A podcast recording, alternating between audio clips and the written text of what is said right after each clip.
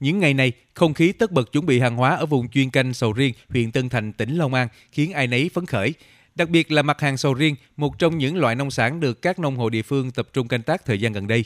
Anh Trần Đăng Khoa, một trong những cơ sở sản xuất sầu riêng phấn khởi khi ba lứa sầu riêng trồng giãn cách từ năm 2016 đến nay đã mang lại quê lợi. Đây cũng là một trong hai cơ sở đầu tiên của Long An được cấp mã vùng trồng, được bảo hộ chỉ dẫn địa lý.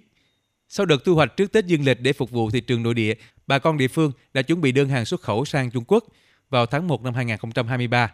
Theo anh Khoa, hai năm trở lại đây, tỉnh Long An rất quan tâm chất lượng sản phẩm, cấp mã vùng trồng cho những loại nông sản chủ lực của địa phương. Nhờ đó việc xuất khẩu thuận lợi hơn.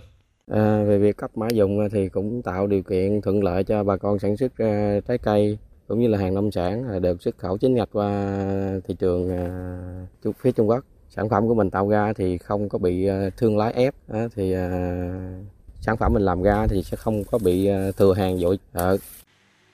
Theo ông Đặng Ngọc Quý, giám đốc công ty Tam Nguyên Food, tỉnh Tây Ninh, mặc dù tình hình còn nhiều khó khăn, nhưng nhờ có sự kết nối của Bộ Công Thương, Trung tâm xúc tiến thương mại Sở Công Thương Thành phố Hồ Chí Minh công ty đã tiếp cận được một số đơn hàng trái cây cấp đông vào những ngày chuẩn bị bước sang năm mới 2023, phục vụ cộng đồng người Việt tại Nhật Bản, Hàn Quốc. Hiện các nhà máy đóng gói ở Đồng Tháp, Tây Ninh đã hoàn thành hai container loại 40 feet và các mặt hàng mít, sầu riêng, ớt chỉ thiên đỏ cấp đông đã có mặt ở một số kệ hàng ở các thị trường vừa nêu. Công ty đang chuẩn bị thêm đơn hàng mảng cầu sim cấp đông xuất sang Malaysia vào đầu quý 1 năm 2023. Theo ông Quý, vào thời điểm khó khăn này, những đơn hàng xuất khẩu giúp doanh nghiệp có điều kiện duy trì ổn định hoạt động và chăm lo Tết cho người lao động. Tuy nhiên, để thực hiện chiến lược phát triển mới cho năm 2023, công ty Tam Nguyên Food đang cần vốn để mở rộng nhà máy, công nghệ đóng gói nhằm đáp ứng yêu cầu từng đơn hàng của đối tác khi hầu hết các thị trường lân cận đã phục hồi sau đại dịch. Một trong những giải pháp mở ra cho những doanh nghiệp xuất khẩu là tìm nguồn tín dụng nước ngoài, ông Quý nói. Về à, vốn thì hiện tại cũng rất là cần, cái cần cái nhất là tìm cái giải pháp để à, tạo cái nguồn vốn tín dụng cho công ty để phát triển hàng lượng hàng hóa đặc biệt là dự kiến trong những năm tới sẽ giúp nhiều doanh nghiệp xuất khẩu hơn đối với những uh, sử dụng được cái nguồn vốn tín dụng từ các đối tác hoặc là phía đối tác ngân hàng những cái tín dụng uh, từ uh, vốn đầu tư quốc tế đối tác khác Chị Nguyễn Thị Minh Thi, giám đốc công ty trách nhiệm hữu hạn sản xuất thương mại dịch vụ Bắc Mỹ Thuận tỉnh Tiền Giang, có trụ sở tại quận Tân Phú, thành phố Hồ Chí Minh chia sẻ, sau đợt dịch bệnh vừa qua, ở nhiều quốc gia, nhu cầu về các mặt hàng liên quan đến sức khỏe, không chất bảo quản đang gia tăng.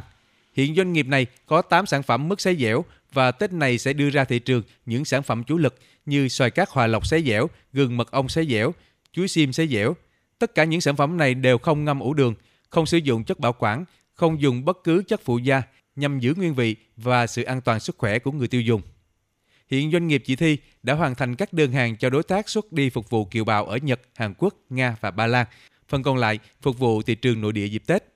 Tuy nhiên, vì không dùng chất bảo quản nên thời hạn sử dụng sản phẩm mức sấy dẻo chỉ từ 3 đến 6 tháng. Chị Thi cho biết đây cũng là điều trăn trở lâu nay của chị. Trong thời gian tới, để sản phẩm đến được tay người tiêu dùng hải ngoại sớm và giữ được chất lượng dài hơn, doanh nghiệp và các đối tác đang tính nhiều phương án mở rộng sản xuất, dây chuyền để nâng cao quy trình đóng gói cho sản phẩm. Qua đó, hướng thêm một số thị trường khó tính như Mỹ, EU, v.v. Mục tiêu chính của doanh nghiệp trong năm 2023 là khẳng định được thương hiệu sản phẩm Việt, từ đó tiêu thụ nông sản cho bà con và giải quyết việc làm cho lao động tại địa phương. Chị Thi cho biết. Tới khoảng giữa năm 2023 đó thì à, xây dựng thêm nhà xưởng rồi thêm máy móc về rồi để mình làm thêm chứng chỉ HSAP á để mình có đủ điều kiện để tự mình tự mình đứng ra xuất khẩu luôn chứ không có cần phải làm gia công cho công ty khác giống như trước nữa nên là mình muốn cái gì cũng phải là của mình hết thì mình cần phải đầu tư.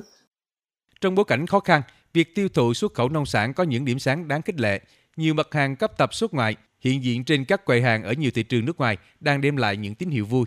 Những bước đi ổn định, vững chắc, kế hoạch được hoạch định rõ ràng, cho thấy doanh nghiệp Việt hướng đến năm 2023 với những khát khao chinh phục và mở rộng thị trường mới cho nông sản Việt.